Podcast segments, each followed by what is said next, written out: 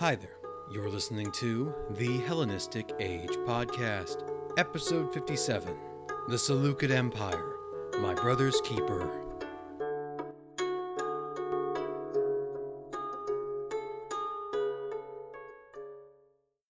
It is July in the year 246 BC, and King Antiochus II of the Seleucid Empire had suddenly died at the age of 40 in the city of Ephesus in Asia Minor, having ruled since 261.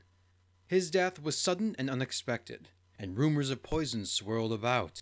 Some ancient writers like Appian, Pliny the Elder, and Porphyrius laid the blame directly on the feet of Antiochus's first wife, Laodice I, whom he was visiting at the time. She is said to have been driven to act by jealousy and insecurity after being divorced by Antiochus so he could take the hand of Ptolemy II's daughter, Berenike, as his new wife, following the end of the Second Syrian War in 253 252. As much as a scorned lover trope makes for excellent storytelling, it is more than likely just that a trope. While a couple of ancient historians and writers accuse Laodice of killing Antiochus, no contemporary writings found in the Babylonian chronicles or astronomical diaries make mention of foul play, and some, like Eusebius, merely states that he fell ill and died. Death by disease in the ancient world could come swiftly and unexpectedly, even in the prime of one's life and with access to the best doctors. As I also explained in the last episode, too much importance might be placed upon the Seleucid Ptolemaic marriage alliance following the Second Syrian War and Laodice probably did not undergo any loss of status given the polygamous nature of Hellenistic monarchies. Much of the blame seems to be unwarranted, and a similar comparison could be drawn between Laodike and Livia Augusta, the wife of the Emperor Augustus and the alleged poisoner in the eyes of Roman historians like Tacitus and Cassius Dio. In addition, several of our surviving histories are likely based on an original work by Phylarchus, a historian of the Ptolemaic court who was looking to blame the Seleucids as instigators of the Third Syrian War. Still, even if she didn't murder Antiochus, Queen Laodike was more than willing to get her hands a bit dirty. Laodike was the mother of two boys named Seleucus and Antiochus, but Berenike had just given birth to a son shortly before Antiochus II's death. Laodike needed to act before anything could be done to threaten her children's access to the throne, and by extension, her own safety. Since he was the eldest male of the dynasty, Seleucus, now Seleucus II, was proclaimed king by his mother, though in all likelihood he had been proclaimed as joint king prior to his father's passing as per Seleucid custom. Being in Antioch, Berenike would not have heard about the king's death for at least several weeks, but when she did, she tried to gather any support that she could. Even with this cry for help, mother and child were soon set upon by assassins, and murdered on the initiative of Seleucus, Laodice, or perhaps both of them. Brutal? Certainly, though well within the normal course of royal politics during the Hellenistic period.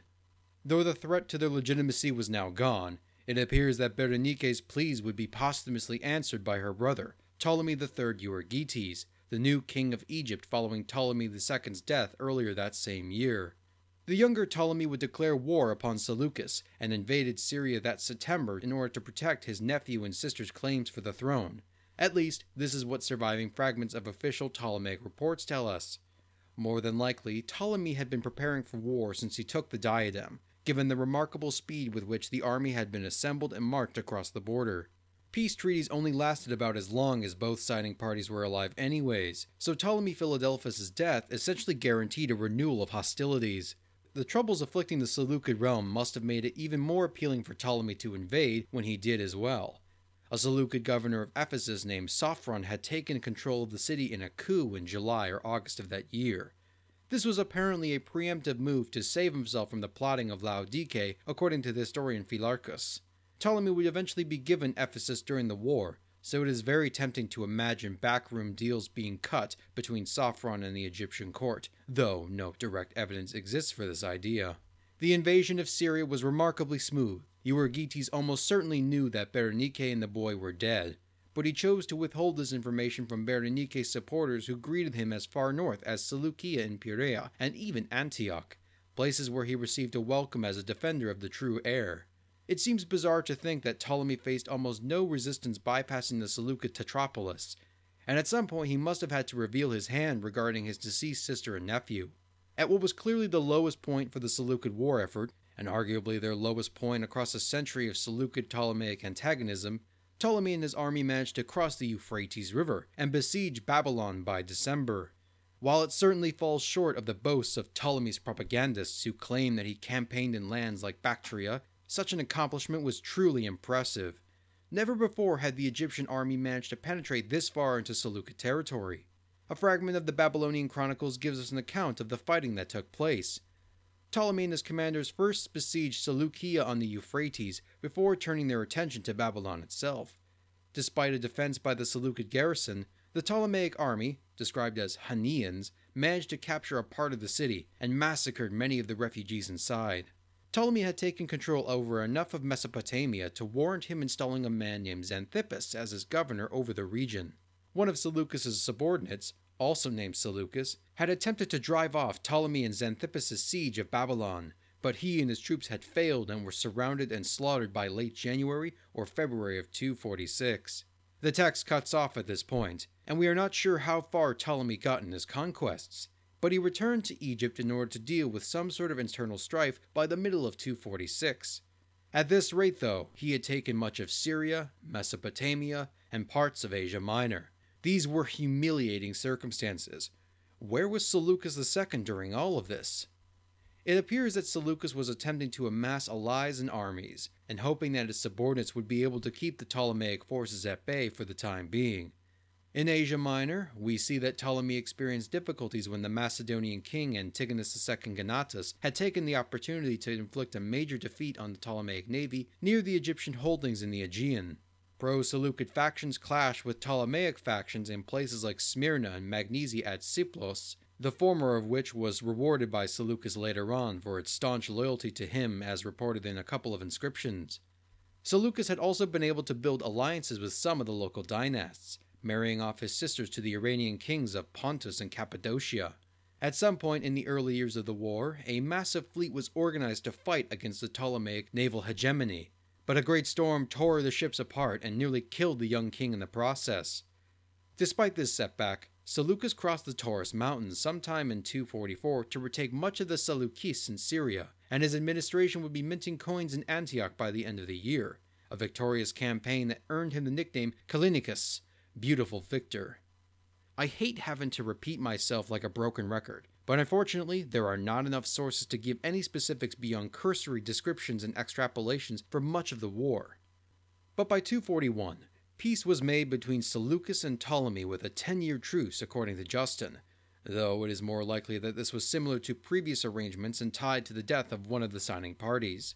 The boundaries largely remained where they were, minus one very important Seleucid city, but the Third Syrian War had completely reversed any gains the Seleucids made in the previous conflict. While he realistically could not have maintained control of the territories he acquired during the outbreak of the war, Ptolemy contented himself with a huge amount of plunder, even managed to retain Seleucia in Pieria, a major city of the Syrian Tetrapolis and the site of the Seleucid ancestral mausoleum. The loot taken back to Egypt, the destruction of the fleet, and the general cost of warfare must have taken a heavy toll on the Seleucid treasury. For the moment, peace existed between the kings of Syria and Egypt. A humiliating peace, but peace nevertheless. But while Seleucus was attempting to fend off a threat from outside his borders, a more serious threat had been brewing within. Enter the Hawk.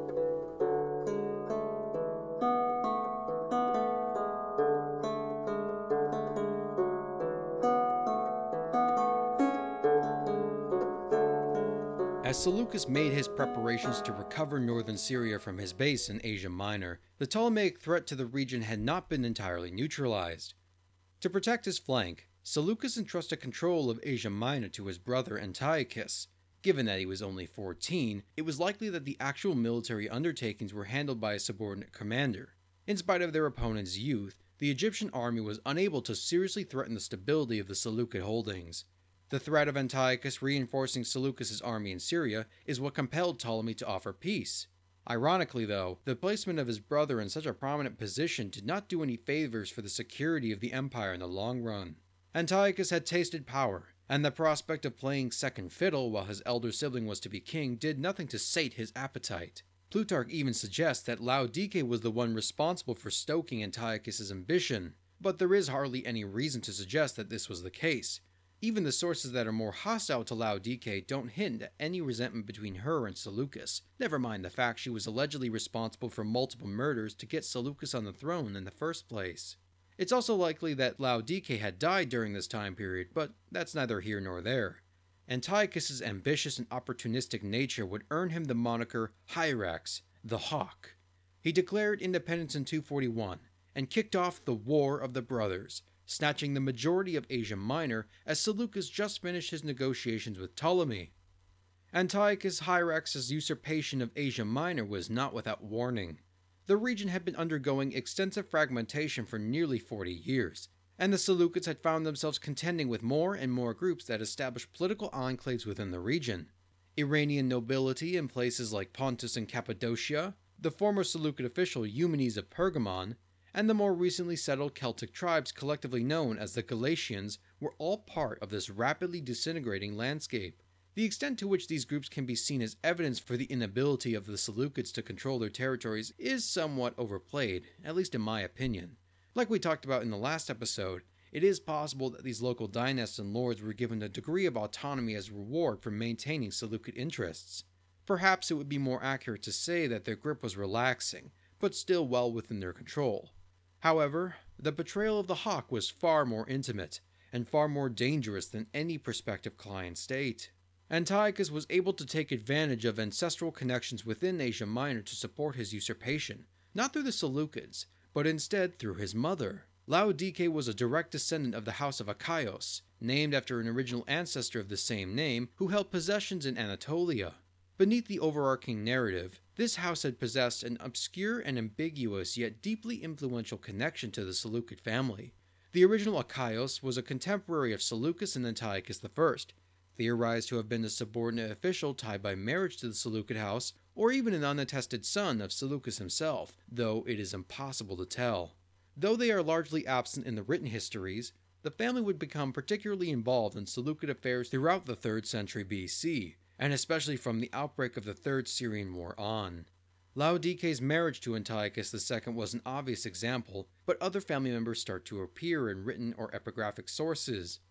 One of the hawk's most trusted supporters was Alexander, the satrap of Sardis and brother of Laodike.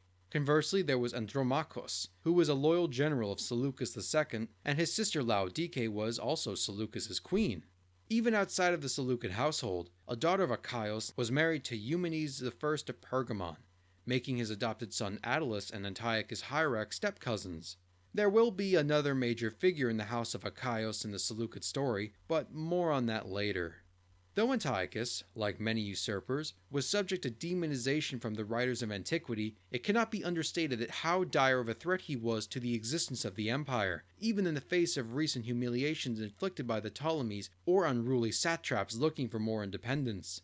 Seleucid suzerainty was built on personal connections between the king and various groups within his general domain, with the house acting as part of its representation of order and stability.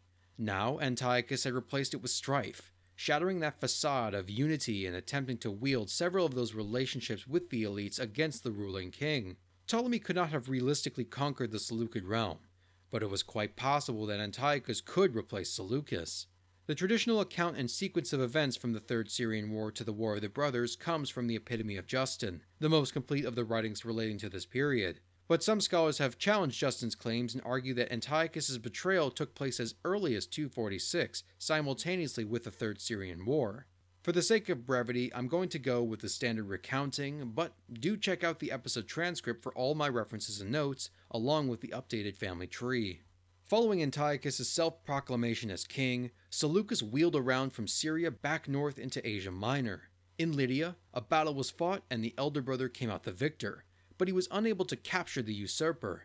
Meanwhile, the hawk had been busy making some fast friends and allies by enticing the Galatian tribes with the prospect of pay and plunder, and perhaps by appealing to the memory of his grandfather Antiochus I, who helped settle their ancestors. In 239, the armies of Seleucus and Antiochus had assembled just outside of Ancyra, the modern Turkish city of Ankara. Through the martial prowess and bolstered ranks of his Celtic mercenaries, Antiochus was able to completely smash his brother's field army, with King Seleucus seemingly killed along with most of his men. The triumphant Hierax was surprisingly melancholic in his victory. apparently refusing to wear anything but mourning clothes as his penance for causing the death of a family member, though a potential claim to the rest of the empire was surely a nice consolation. Luckily, or unluckily for him, word reached the court that his brother was alive and well in Antioch. Seleucus was able to slip away to safety during the chaos by disguising himself as a subordinate and fleeing into the wilderness, leaving behind everything including his unlucky mistress. Plutarch says that a disguised Seleucus was forced to beg for shelter and supplies from a local farmer, who happily complied since he was well aware of the identity of the disheveled man and was banking on some sort of great reward. In return for his hospitality, the farmer was beheaded, since in his excitement he unintentionally announced his knowledge through the use of a royal title and suddenly became a loose end to the understandably desperate refugee, though I have to wonder how likely it was that an Anatolian peasant would have distinguished the king from any other fleeing soldier. Instead of a renewal of battle, the brothers appear to have mutually agreed to a ceasefire. No official treaties or peace arrangements are recorded, but neither of them could have made any extensive campaigns against one another, anyways. The hawk suddenly found himself confronted by his victorious mercenaries who were looking to collect the money owed to them, and had to try and secure the remaining areas of the southern coastline of Asia Minor. For Seleucus, the situation was far worse. The loss of Asia Minor and humiliation of Antiochus' victory was bad enough. Now, word from the east brought news of chaos within the upper satrapies. The Parthians had arrived.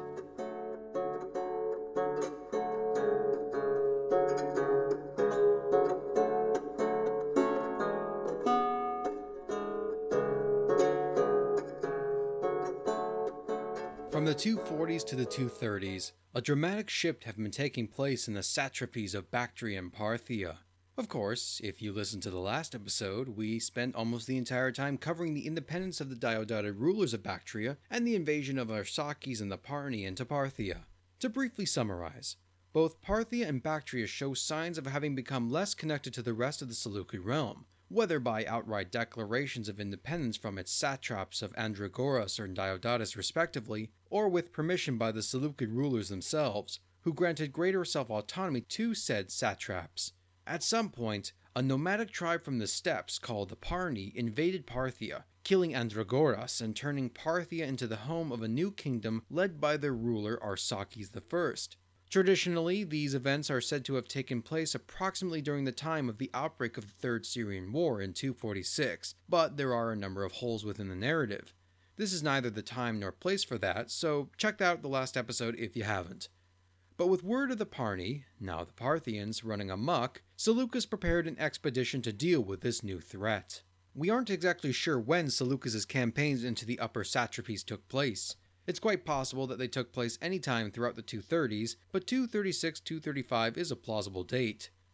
The king first had to contend with troubles within Babylon, as fighting was recorded in the palace in 237 by the astronomical diaries. The city would continue to suffer issues throughout the decade, which probably prevented Seleucus from committing fully to the campaign against Arsaces. When the Seleucid and Parthian armies finally came to blows, Seleucus managed to rout Arsaces and send them further into the steppe. But a second decisive clash saw Arsaces emerge victorious, forcing Seleucus to either abandon control of Parthia and Bactria entirely or recognize Arsaces as another client king. It would be nearly 20 years before a Seleucid monarch would return to the region. Back in Asia Minor, Antiochus had been settling in his role as king and cementing his local connections to the Anatolian elite. He married the daughter of the neighboring Bithynian ruler Ziaelas and was minting coins in his own image, which marked his domains along the southern coast of Anatolia. From what we can tell, Antiochus was looking to expand across the Bosporus into Thrace. But stymieing his efforts was Attalus, the lord of Pergamon.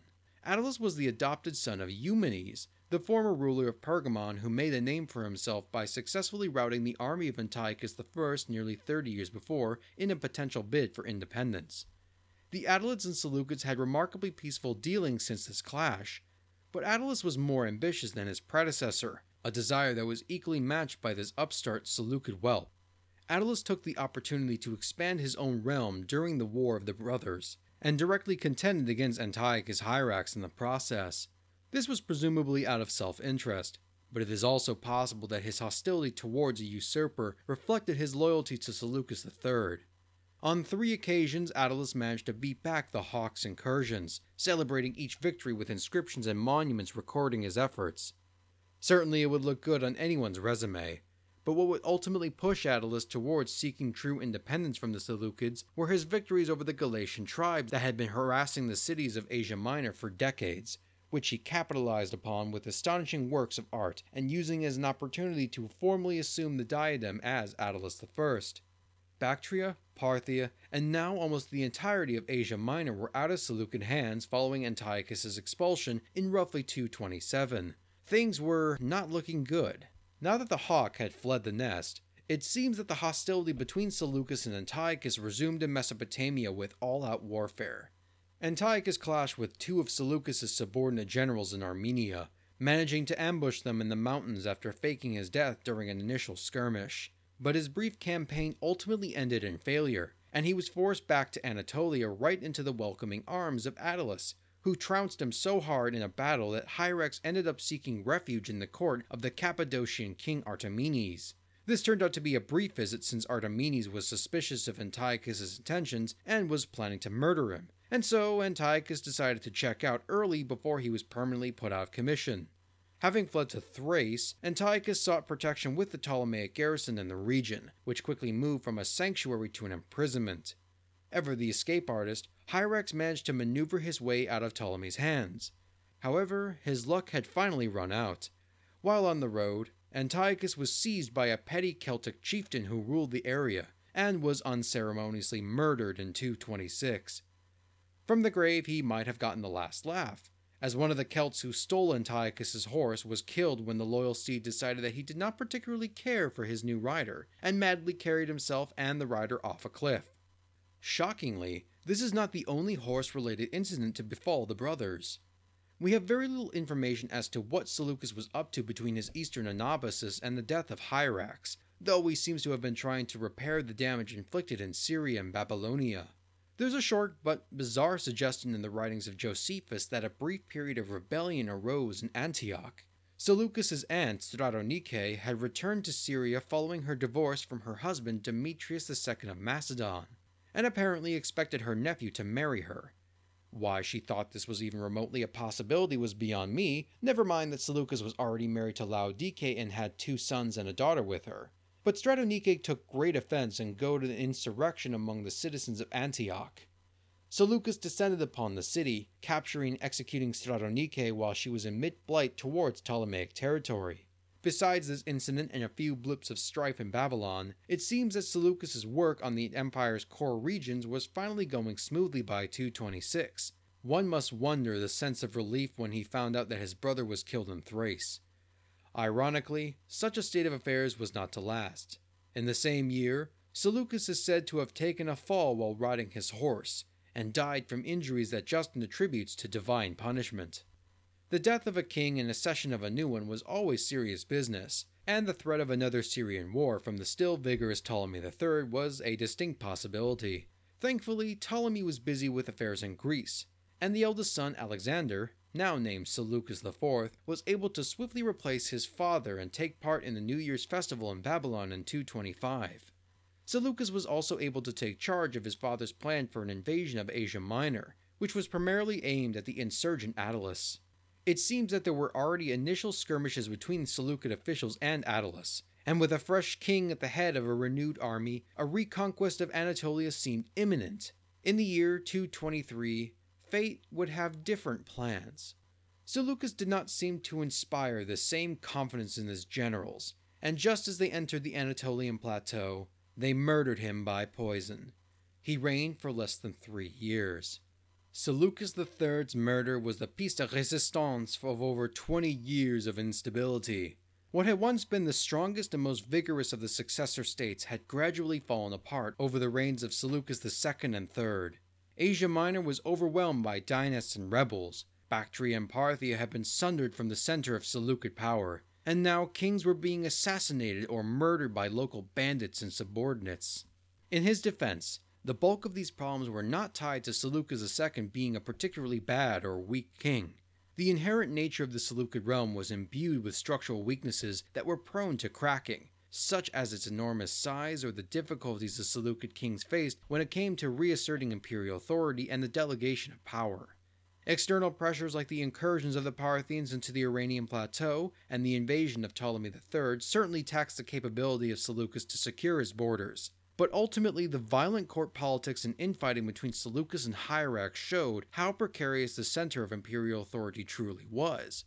By any measure, things look bleak, and it is doubtful that Seleucus' successor would make it to the end of the year, never mind be able to keep the realm afloat, as it seemed to spasm in its death throes. The last male heir and newest king of the crumbling empire would be Antiochus III, left with the responsibility of ensuring that his kingdom and family did not suffer the same fate that afflicted Alexander the Great and the Argeads not so long ago. So concludes our look at the Seleucid Empire, at least for the time being. We will certainly be revisiting the Seleucids in the not so distant future, but for now I think this is a good place to leave off. As a reminder, I have gone and updated the family tree to reflect the reigns of Antiochus II through Seleucus III, so do check that out in the show notes or on my website, since it's a pretty useful tool at keeping track of all the relationships we've discussed so far. In terms of the agenda for the next few months, we will move away from the Levant and Near East and head south to the Ptolemaic Kingdom. I plan on doing at least six episodes on Hellenistic Egypt, simply because the sources are so much richer than they are for the Seleucids or Antigonids. Topics will range from observing the daily life of Greeks and native Egyptians during the Hellenistic period, a tour of Alexandria, the royal and financial policies of the Ptolemies, and much more. In the meanwhile, thank you all so much for listening and your patience with me and my in depth episodes on the Seleucids. I am especially proud with how episodes 54 and 55 turned out, and I plan for the next episodes to be even better. If you liked what you've been listening to, leave a review on the podcast platform of your choice.